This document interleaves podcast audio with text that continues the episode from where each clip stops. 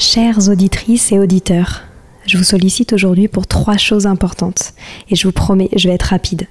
La première, j'ai lancé un sondage pour mieux vous connaître et faire évoluer mon travail. Si vous avez 5 minutes, cela m'aiderait énormément que vous y répondiez. Le lien est en description des derniers épisodes du podcast.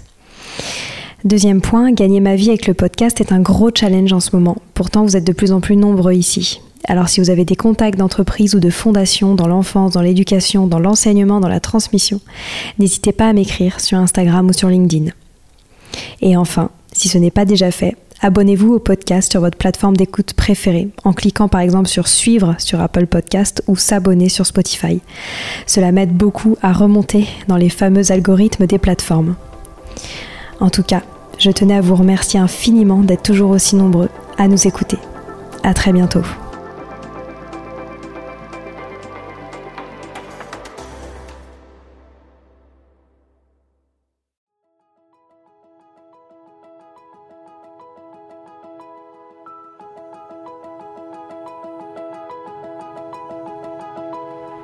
Bonjour à tous, ici Stéphanie et Sylvie Descleb pour un nouvel épisode du podcast Les adultes de demain.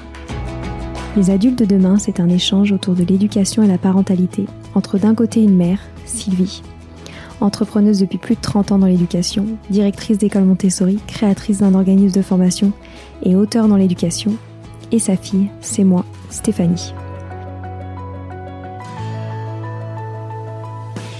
Toutes les semaines, nous invitons des experts, des personnalités remarquables ou de simples passionnés qui partagent avec nous la même envie d'offrir le meilleur aux enfants. Car comme le disait si bien Maria Montessori, l'enfant est l'avenir de l'homme. Et nous souhaitons donc vous donner des pistes de réflexion et de potentielles réponses pour offrir aux enfants le plus bel avenir. Alors si vous êtes jeunes adultes, parents, futurs parents, grands-parents, professeurs ou simples passionnés de l'éducation, ce podcast est fait pour vous. Pour suivre toute notre actualité ou échanger avec nous, n'oubliez pas de nous suivre sur notre compte Instagram Les Adultes de Demain ou sur notre blog lesadultesdedemain.com.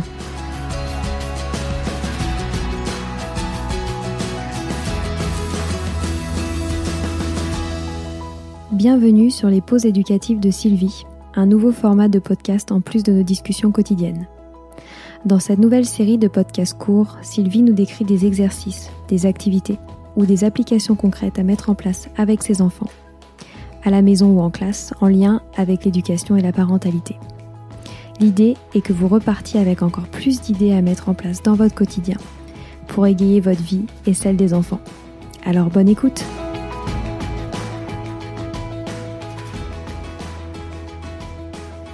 Pour l'épisode d'aujourd'hui, j'ai eu envie de vous parler des émotions. Comment on peut parler des émotions avec les enfants afin de les aider à vivre et à mieux comprendre leurs émotions et euh, ce qui leur fait ressentir ces émotions. Donc je viens d'écrire un livre qui a été publié aux éditions Solar et qui s'appelle Mes petites graines de sagesse. Donc ce livre est né suite à ce que je mettais en place dans ma classe de primaire depuis un certain nombre d'années et qui, et qui me semblait apporter beaucoup aux enfants et aussi à nous adultes et même aux adultes qui passaient pour observer nos classes. Donc je sais pas si vous le savez, mais dans une classe Montessori, au sol, il y a un cercle ou une ellipse qui est tracée à la peinture ou avec du scotch. Et c'est le lieu du regroupement. Donc les enfants apprennent que sur ce cercle, on ne se tient pas n'importe comment. Ils sont assis, les jambes en tailleur, les mains posées sur les genoux et le dos bien droit. Donc les regroupements qui ont lieu sur ce cercle ont des objectifs différents en fonction de l'âge des enfants. Chez les plus petits, c'est là qu'ils écoutent une histoire, qu'ils chantent des chansons, ou que l'éducateur ou l'éducatrice peut leur présenter un matériel ou un thème qu'ils étudient ensemble. C'est là aussi qu'ils disent la date, la météo, et aussi tout ce qui peut être important pour eux, pour eux euh, par rapport à ce qu'ils vivent à ce moment-là. C'est aussi là qu'ils fêtent leurs anniversaires avec le récit de l'histoire de, de l'enfant et le partage d'un gâteau, c'est ce qu'on appelle la promenade de l'anniversaire de l'enfant. Dans les classes élémentaires, c'est un peu la même chose. Il y a aussi ce cercle et c'est aussi le lieu pour les discussions sur tous les thèmes qu'ils souhaitent qu'on aborde ensemble. Lorsqu'il y a des petits soucis dans la classe, c'est aussi sur le cercle que l'on en parle, ou quand il, euh, y a des disputes dans la cour, qu'un enfant est malheureux, c'est sur ce cercle qu'on aborde euh, la discussion ensemble. Ainsi, le cercle permet qu'on soit tous au même niveau, et là, ils savent qu'ils peuvent parler, qui peuvent être écoutés, qui vont pouvoir euh, échanger et aborder les sujets importants de leur vie. C'est aussi là que chaque jour, euh, ils disent que l'on appelle les nouvelles, c'est-à-dire que ceux qui le désirent profitent de ce moment pour partager ce qu'ils ont vécu ou qu'ils vont vivre dans les jours qui viennent. Et à ce moment-là, le respect est très important, on écoute ce qu'ils ont à nous dire, et puis parfois ils se questionnent entre eux. Aussi, quand ils veulent présenter un exposé, c'est aussi là qu'ils le font. Et puis, euh, parfois, lorsqu'on a la chance, comme vendredi matin, d'avoir la visite d'un parent qui vient partager sa passion ou son métier, c'est aussi là que cela se passe. Donc, depuis euh, pas mal d'années, je me rendais compte qu'à l'occasion de ces discussions sur le cercle, il y avait de très nombreux sujets qui étaient évoqués, et souvent d'une manière très profonde, et que les enfants arrivaient à dire des choses extraordinaires euh, d'eux-mêmes, juste en les orientant un petit peu par des questions et en les écoutant avec beaucoup, beaucoup d'attention. Il faut vraiment qu'ils soient persuadés que ce qu'ils disent, c'est vraiment, ça compte pour nous, euh, qu'on le retient, qu'on s'en souvient et qu'on est vraiment attentif à leurs paroles. Et donc un jour, euh, il y a Philippe Négaret, avec qui j'ai écrit le livre dont je vous ai parlé euh, un peu plus tôt, qui est arrivé dans la classe pour suivre une formation qualifiante. Et lorsque les chargeurs suivent cette formation d'un an, Parmi les tâches, les devoirs qu'ils ont à faire, ils doivent présenter à tous les, à tous les élèves une leçon sur le thème de leur choix. Et donc Philippe, qui était coach et sophrologue, m'a proposé une activité de méditation, de sophrologie et qu'on pourrait faire suivre d'une discussion sur des grands thèmes de la vie. Nous, on appelait ça des thèmes philosophiques, mais c'est un peu des grands thèmes de la vie. Donc, on a mis ces ateliers en place pendant pas mal d'années et ça fonctionnait tellement bien que euh, j'ai eu envie de proposer aux éditions Solar d'en faire un livre. Et c'est comme ça qu'est né notre livre, euh, Mes petites graines de sagesse. Donc tout ça, je vous dis tout ça pour que vous compreniez l'idée du thème que j'ai envie d'aborder aujourd'hui avec vous, qui est celui des émotions. Celui de la grande nécessité d'aider l'enfant des tout petits à reconnaître ses émotions, à savoir aussi déceler comment ils les ressentent dans leur corps, dans leur cœur, à mettre des mots dessus, à, savoir dans quelle situation ils le ressentent, et ainsi à beaucoup mieux vivre avec elles, et aussi à mieux comprendre les autres. Évidemment, toujours, euh, tout cela est, pour permettre de mieux se construire, de mieux grandir et devenir des adultes plus heureux. Donc aujourd'hui, on parle beaucoup de ce besoin pour être bien dans sa vie, de mettre des noms sur ses émotions, de les accueillir, de comprendre quand elles se, quand elles se déclenchent et de savoir en faire quelque chose de, de bien. Donc cela aussi, ça fait aussi partie du besoin de mieux se connaître, de mieux se comprendre et de mieux connaître les autres et de mieux les comprendre. Donc c'est vraiment un processus qui est très important et sur lequel on travaille euh, de plus en plus aujourd'hui, surtout avec les enfants, mais il serait nécessaire aussi qu'on travaille avec euh, avec les adultes. Et euh, Fabrice Midal, que nous avons eu la chance d'interviewer pour l'épisode 37 de ce podcast, explique aussi comme il est important d'accueillir les émotions de l'enfant. Quand, quand l'enfant explique, si on l'écoute, il s'apaise. Et il dit qu'il faut vraiment accorder une grande différence entre le fait de calmer un enfant et apaiser un enfant. Apaiser, c'est l'aider à traverser sa colère sans que cela lui fasse mal. Fabrice Midal dit aussi que qu'on commence à, à le comprendre pour les enfants grâce beaucoup au travail de Catherine Guéguin qui a bien expliqué euh, qu'aujourd'hui, ne pas accepter les émotions de l'enfant, ça pouvait avoir des conséquences neurologiques, même sur ses capacités cognitives. Et il dit aussi que ce n'est pas seulement qu'il se sente mal à l'aise, mais que ça a des répercussions sur de très nombreuses années.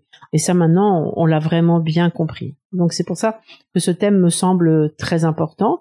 Et pour moi aussi, qui souhaite vraiment transmettre la philosophie Montessori, cela fait aussi partie de cette éducation pour la paix.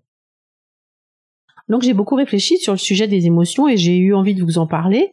Et pour moi, bien vivre les émotions, c'est les comprendre, les nommer, mieux les cerner chez les autres, chez soi et chez les autres bien sûr, et c'est offrir aux enfants des petits outils pour y faire face lorsque ces émotions euh, les submergent. Donc je pense qu'un très bon moyen pour aborder ce sujet des émotions, c'est de vous installer ensemble tranquillement, que ce soit euh, en classe avec l'enseignant ou que ce soit à la maison, en sachant bien sûr que ça va être un vrai temps sur lequel on va pas être interrompu et que euh, vous-même adulte comme votre enfant, vous pourrez avoir une vraie discussion en profondeur sur un, le temps qu'il faudra et où on sera sincère, où chacun va exprimer vraiment ce qu'il ressent. Et ainsi, je pense qu'on va pouvoir aider vraiment l'enfant à se connecter à lui-même, à ses ressentis, à ses, et ses émotions, tout en développant sa capacité de réflexion aussi, en l'aidant à se connecter à ses pensées, c'est-à-dire réfléchir avec sa tête et se connecter au monde qui l'entoure. Comment peut-il agir et que ressent-il dans son corps? C'est ça qui est très important, je pense. Donc bien sûr, cette technique, elle convient dès l'instant où l'enfant peut bien s'exprimer parce qu'il faut vraiment avoir du vocabulaire pour échanger sur ce sujet. Et encore une fois, voilà l'avantage, euh, l'avantage et, la nécessité de développer euh, le vocabulaire de l'enfant. Donc avant qu'il ait, cette capacité, je pense qu'il est très très important de l'aider d'une certaine façon à nommer ses émotions et à les accueillir et surtout pas à prendre les enfants de face et à se mettre en colère à son tour sur les émotions, je parle de, colère surtout qui dérange ou de tristesse, etc. Par exemple, lorsqu'on a un enfant de deux ans qui se met en colère parce qu'il veut absolument quelque chose, il est vraiment important de lui dire que vous entendez cette colère, que vous voyez qu'il est fâché, qu'il est en colère, et ensuite essayez plutôt de lui changer les idées parce que il n'a pas le cerveau suffisamment mature pour lui-même sortir de cette émotion. Donc surtout, surtout, ne vous énervez pas, c'est inutile. Il faut juste faire en sorte de l'aider à sortir de cette émotion, euh, juste, je pense, en lui changeant les idées. Pareil pour la tristesse, il faut vraiment accueillir sa tristesse, et euh, on va le voir plus loin, mais, vraiment, ce qui est important pour eux à ce moment-là, c'est de leur faire des câlins, car comme l'explique vraiment Catherine Gegel, les câlins provoquent la sécrétion de molécules qui vont contribuer au bien-être et qui vont alimenter un cercle vertueux qui va conduire à une diminution du stress, au développement de l'empathie, à une augmentation de la confiance, au renforcement de l'attachement et à la, croissance de l'affection euh, réciproque entre l'adulte et l'enfant. Donc les câlins, les contacts affectueux aussi vont, favoriser le développement du cerveau des enfants et va, ça va les aider à maturer le cortex préfrontal, qui est une zone essentielle du cerveau. Donc vraiment, tant que l'enfant n'a pas de vocabulaire, pensez aux câlins, à l'affection, etc. Et aussi, il existe sur Internet euh, énormément d'affiches avec des, illustrations de petits personnages euh, sur lesquels on voit les émotions. Et euh, il existe aussi des livres vraiment très bien avec des même des, petites des petites poupées, des petites figurines avec les émotions. Et à ce moment-là, pour aider l'enfant quand il vit quelque chose, demandez-lui de montrer le personnage qui représente l'émotion qu'il ressent à ce moment-là. Déjà, rien que de dire l'émotion, de la montrer, c'est déjà d'une grande aide pour l'enfant. Alors à, partir de, de, 3-4 ans, je pense que l'idée d'une discussion sur telle ou telle émotion, ça me semble vraiment un bon moyen pour aider l'enfant à mieux comprendre ce, que, ce qui lui arrive et à y mettre des mots.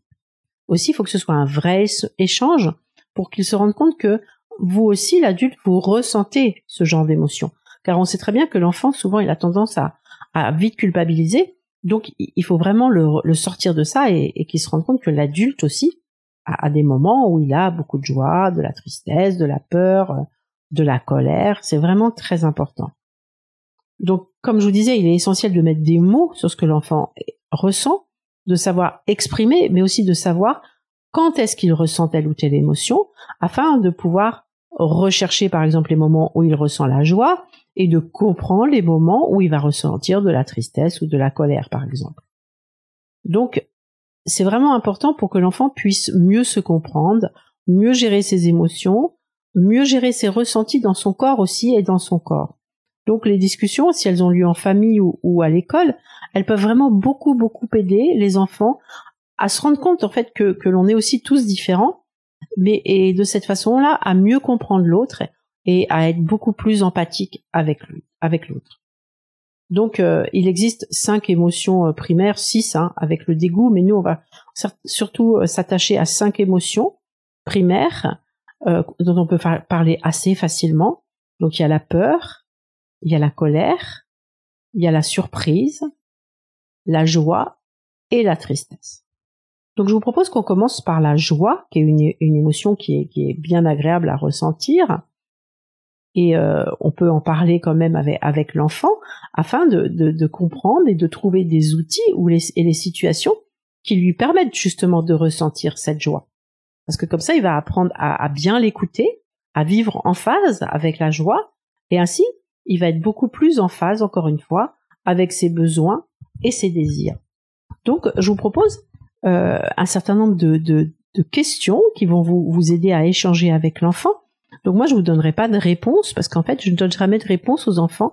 Moi, ce que j'ai envie, c'est qu'ils réfléchissent, qu'ils aussi se questionnent eux-mêmes, qu'ils prennent cette habitude-là et pour trouver leur propre réponse, hein, parce que chacun, pour moi, a sa réponse. Donc, par exemple, on va parler des expériences où il y a de la joie. Donc, on peut leur demander, est-ce que tu peux décrire des situations où tu as ressenti de la joie? Hein, Ça, c'est important pour qu'ils vous disent les moments où ils ressentent la joie. Est-ce que tu as déjà remarqué des personnes qui ressentaient de la joie? Donc, ça, c'est important par rapport à son regard sur l'autre. Hein. Par exemple, vous pouvez aller plus loin en disant est-ce que tu est-ce que euh, toi tu as ressenti que papa et maman avaient de la joie à certains moments, lesquels? Quand est-ce que tu as remarqué que ton copain avait de la joie? Quand est-ce que tu l'avais remarqué? Ça c'est important pour développer le regard sur l'autre. Vous pouvez lui demander aussi est-ce que tu as été surpris par une joie soudaine? Parce que parfois la joie c'est une, émotion spontanée hein, qui peut être liée à la surprise. Hein, par exemple, euh, euh, une plaisanterie qui va provoquer un rire. Et euh, c'est vraiment important qu'ils comprennent ça. Ensuite, vous pouvez lui demander des questions par rapport à qu'est-ce qu'il qu'est-ce qu'il ressent quand il a de la joie. Donc la première question, évidemment facile, que ressens-tu quand tu as de, la joie Donc ça c'est important qu'il, comme je vous disais tout à l'heure, qu'il, dise qu'est-ce qu'il ressent dans son corps quand il a de la joie. Après qu'il essaye de mieux se comprendre. Comment peux-tu savoir que tu vas ressentir de la joie? Donc avec ça, vous, vous l'encouragez à, à faire le point, c'est-à-dire aussi à anticiper et à se projeter dans des situations où il a de fortes chances de se sentir joyeux. Donc là, l'objectif est, très simple, c'est d'identifier euh, encore une fois ce qui lui fait du bien, ce qui lui procure une belle énergie, pour l'aider justement à construire son propre bonheur. Ensuite, vous pouvez lui demander aussi que ressens-tu lorsque d'autres sont joyeux? Ça, c'est important de pouvoir s'appuyer sur l'empathie. C'est important qu'il se rende compte qu'il peut être joyeux en donnant de, la joie autour de lui. Parce qu'ils peuvent aussi se rendre compte à ce moment-là que, que la joie, c'est une émotion qui est très très contagieuse. Et donc, lui, et aussi qu'il prenne conscience que même s'il est tout petit, il peut apporter lui-même de la joie autour de lui et ça, c'est vraiment important pour le développement aussi de sa confiance en, lui-même et puis pour l'encourager à être plus altruiste. Donc ensuite, on peut le faire réfléchir sur par rapport à qu'est-ce qu'il pense de, ce, de cette émotion, qu'est-ce qu'il pense de la joie. Donc par une question comme euh, est-ce que la joie est utile dans la vie? Hein? Donc euh, à quoi ça sert quoi. Ensuite, vous lui demandez aussi euh, est-ce que l'on peut diffuser de la joie autour de soi? Donc on a déjà abordé tout à l'heure euh, cette question, mais on peut lui demander est-ce que parfois tu aimerais euh, diffuser de la joie autour de toi? Est-ce que ça, ça t'arrive ou penses-tu y arriver? Comment t'y prendrais-tu? Est-ce que cela te rendrait joyeux? Hein, Avec des cas concrets par rapport à la famille, par rapport à les, par rapport aux copains, mettre vraiment du, concret dans ça. Ça c'est vraiment important pour qu'ils prennent conscience de ce qu'il peut apporter aux autres. Ensuite, vous pouvez euh, lui poser une question comme Aimerais-tu que les autres t'offrent des moments de joie? Est-ce qu'ils le font? Donc ça, c'est aussi important pour qu'il réfléchisse, être attentif à ce que les autres lui offrent, parce que parfois on ne voit pas ce que les autres euh, nous offrent. Et ensuite, on peut lui demander aussi, euh, la joie vient-elle toujours de biens matériels et d'autres choses? Parce que vous allez, moi j'avais remarqué euh, malheureusement que souvent euh, ils répondaient que la joie c'était quand on leur donnait des cadeaux, quand voilà, et donc essayer de les faire réfléchir, d'aller un peu plus loin et qu'ils se rendent compte, par exemple, qu'une jolie musique peut leur donner de la joie, que partager une histoire avec un copain, ça peut donner de la joie, jouer ensemble, regarder un beau pays, un beau paysage. Enfin, vous pouvez trouver plein plein de choses pour euh, pour euh, pour exprimer justement qu'est-ce qui peut apporter de la joie, parce qu'après il peut essayer justement de de créer ces situations pour éprouver cette émotion bien agréable. Donc ensuite on peut parler d'une autre émotion qui est celle de la tristesse. Donc c'est vrai que c'est toujours difficile pour un adulte de voir son enfant qui a du chagrin, qui est mélancolique, qui a, qui a plus d'envie, qui qui s'isole. Mais on peut aussi se dire que la tristesse exprime un besoin que l'enfant nous montre de cette façon-là. Évidemment, un besoin de réconfort, un besoin d'écoute, un besoin de compréhension, et que justement, les, ça peut aider, ça peut vous aider vous parents, adultes, à comprendre quand est-ce que l'enfant euh, montre montre cette tristesse et qu'est-ce que vous pouvez lui lui apporter pour ne pas laisser euh, cette tristesse s'installer. On peut essayer aussi de lui expliquer que que parfois la tristesse, euh, bah, elle est nécessaire. Par exemple, quand on perd quelqu'un, une personne qui nous est chère, eh ben c'est nécessaire aussi pour pour faire pour faire son deuil. Donc c'est important aussi qu'il le comprenne. Et puis parfois, il faut de la tristesse pour après ressentir à nouveau de la joie. Donc le but de cette discussion, ça va être d'aider l'enfant à, prendre conscience justement de, ces manifestations de, tristesse, de lui faire qu'il puisse comprendre où elles prennent racine et quel est leur impact, quel est l'impact de cette tristesse sur sur lui-même et euh, sur les autres. Donc euh, on peut, on va pouvoir aussi, grâce à cette discussion, euh, encore une fois, lui proposer des outils et des moyens utiles pour qu'il puisse faire face à cette tristesse euh, d'une certaine et qu'elle soit plutôt constructive et trouver des réponses qu'elle euh, qu'elle suscite et réagir pour se consoler vite et, et se retrouver vite dans la joie. Donc par rapport à la tristesse, encore une fois, par rapport à l'expérience qu'il a de la tristesse, lui demander de décrire des moments où il a ressenti cette tristesse. Donc ça c'est important pour toujours être dans le concret et, savoir mettre des, mots sur les situations qui, font ressentir euh, cela et qui se rendent compte que évidemment il y a des moments où c'est normal d'être triste. Hein. On perd un animal qu'on aime bien, euh, un copain nous fait de la peine, bah, c'est normal de ressentir la tristesse. Ensuite, on peut lui faire euh, lui poser la question de comment comment te comportes-tu quand tu es triste, pour qu'il essaye justement de comprendre quand il est triste l'attitude qu'il va avoir et à ce moment-là qu'on puisse l'accompagner euh, dans, dans, ce, dans ce cheminement. C'est important. Lui demander si connais-tu quelqu'un qui est souvent triste autour de toi? Encore une fois, là, c'est pour avoir euh, le regard euh, sur les autres, qui soit pas juste centré sur lui, et lui dire, lui poser les questions. Par exemple, quand, une personne est triste, est-ce que tu penses qu'elle a juste besoin d'être consolée? Est-ce que, est-ce que tu as remarqué, par exemple, si ton petit frère est triste, comment tu peux l'aider à être moins triste? Quel, est le comportement qu'appelle cette tristesse? Donc ça, c'est aussi important, encore une fois, pour euh, pour euh, pour mettre en, valeur euh, l'empathie. Comment reconnaît-on quelqu'un qui est triste? Donc ça, c'est vraiment important pour le regard sur l'autre, pour qu'ils apprennent justement à bien regarder les autres et à les comprendre. Comment on peut savoir que quelqu'un est, est triste? Est-ce que c'est toujours facile de s'en rendre compte? Est-ce que parfois on cache sa tristesse? Et pourquoi? Est-ce qu'on peut avoir honte aussi d'être triste? Voilà, est-ce que tout le monde montre sa tristesse de la de la même façon? Est-ce que on voit la même façon chez les enfants, chez les adultes, chez les parents et dans les différentes euh, cultures? Ça c'est important vraiment le regard sur l'autre, de leur apprendre à regarder l'autre. Ensuite, c'est ressenti, hein, que qu'est-ce qu'il ressent dans son corps quand il est triste? Qu'est-ce que qu'est-ce que qu'est-ce qu'il ressent? Comment il se sent? Est-ce que si on lui fait un câlin, ça va mieux, etc. Voilà la question. Qu'est-ce qui lui fait du bien? Ça, c'est important pour lui aussi pour plus tard, pour qu'il trouve euh, ses moyens, euh, qu'il soit capable de demander ce, ce dont il a besoin quand il est triste.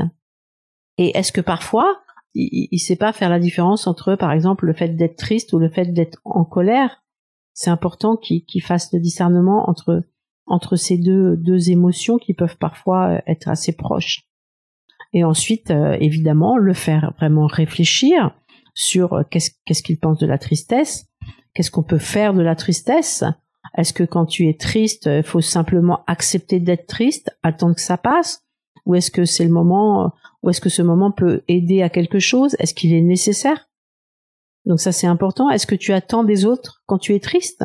Qu'est-ce que tu attends quand tu es triste? Quel effet cela peut avoir sur les autres que tu sois triste? Donc c'est important toutes ces questions pour euh, qu'ils se rendent compte de bah voilà, qu'est-ce qui peut le consoler? Est-ce que c'est lui proposer une autre activité? Est-ce que c'est d'inviter euh, ses, amis? Est-ce que c'est de sortir? Qui comprennent ce que ce qui va pouvoir lui faire, euh, euh, voilà, partir un peu cette tristesse. qu'est-ce qui peut se passer si on laisse la tristesse nous envahir aussi? C'est important aussi d'y réfléchir. Quand on est trop triste, on n'a même pas envie de s'amuser, on reste dans son coin, avait dit un, petit gars, un petit garçon de la classe. Donc ça c'est important aussi. Qu'est-ce que tu penses de la tristesse une fois qu'elle est passée? Donc ça c'est important aussi pour créer une distance avec son émotion, la regarder partir. Hein, elle passe, on accepte qu'elle passe, mais aussi on est content euh, de la regarder euh, partir. Donc voilà, euh, je vais je vais vous laisser donc réfléchir sur tout cela et, mettre en place peut-être ça vous donnera des clés pour mettre en place ces discussions avec les enfants qui sont vraiment importantes, mais surtout rester dans l'interrogation comme ça et écouter sincèrement leurs réponses, ça va vous aider vraiment à mieux les comprendre et partagez vous aussi, hein, soyez vraiment sincères avec eux et vous allez et on va vraiment euh, vous allez mieux les comprendre parce que vous comprendrez euh, aussi qu'est-ce qui leur donne de la joie, qu'est-ce qui leur donne de la tristesse, dans quelle situation, euh, comment faire pour leur donner ou pour qu'ils aillent mieux. Et ça, c'est vraiment important de trouver ensemble des outils par rapport à ces émotions. Donc je vais arrêter là l'épisode et je vous propose qu'une prochaine fois, on parle de la même façon des autres émotions. Voilà, c'est fini pour aujourd'hui. On espère que cet épisode vous a plu. Avant de se quitter, on a quand même besoin de vous. Si après avoir écouté cet exposé, vous ressortez avec plein d'idées pour apporter le meilleur aux enfants, n'oubliez pas de nous laisser 5 étoiles et un petit commentaire sur Apple Podcast, sur iTunes ou toute autre plateforme d'écoute de podcast. Cela nous aidera à mieux ressortir et surtout à nous motiver pour continuer cette aventure ensemble. Si vous avez des suggestions, des idées de thèmes des questions à poser, n'hésitez pas à nous contacter sur les réseaux sociaux, Instagram ou LinkedIn, en tapant les adultes de demain. Nous serions ravis d'échanger avec vous. Si vous souhaitez en savoir davantage sur Sylvie, je vous invite vraiment à aller voir son blog sylvidescleb.com ou à la suivre sur Instagram en allant sur son profil sylvidesc, D-E-S-C, Montessori. Enfin, si vous souhaitez en savoir plus sur le calendrier des prochaines formations Montessori, rendez-vous sur www.apprendre-montessori.fr. On a hâte de vous retrouver vite et à très bientôt sur les adultes de demain.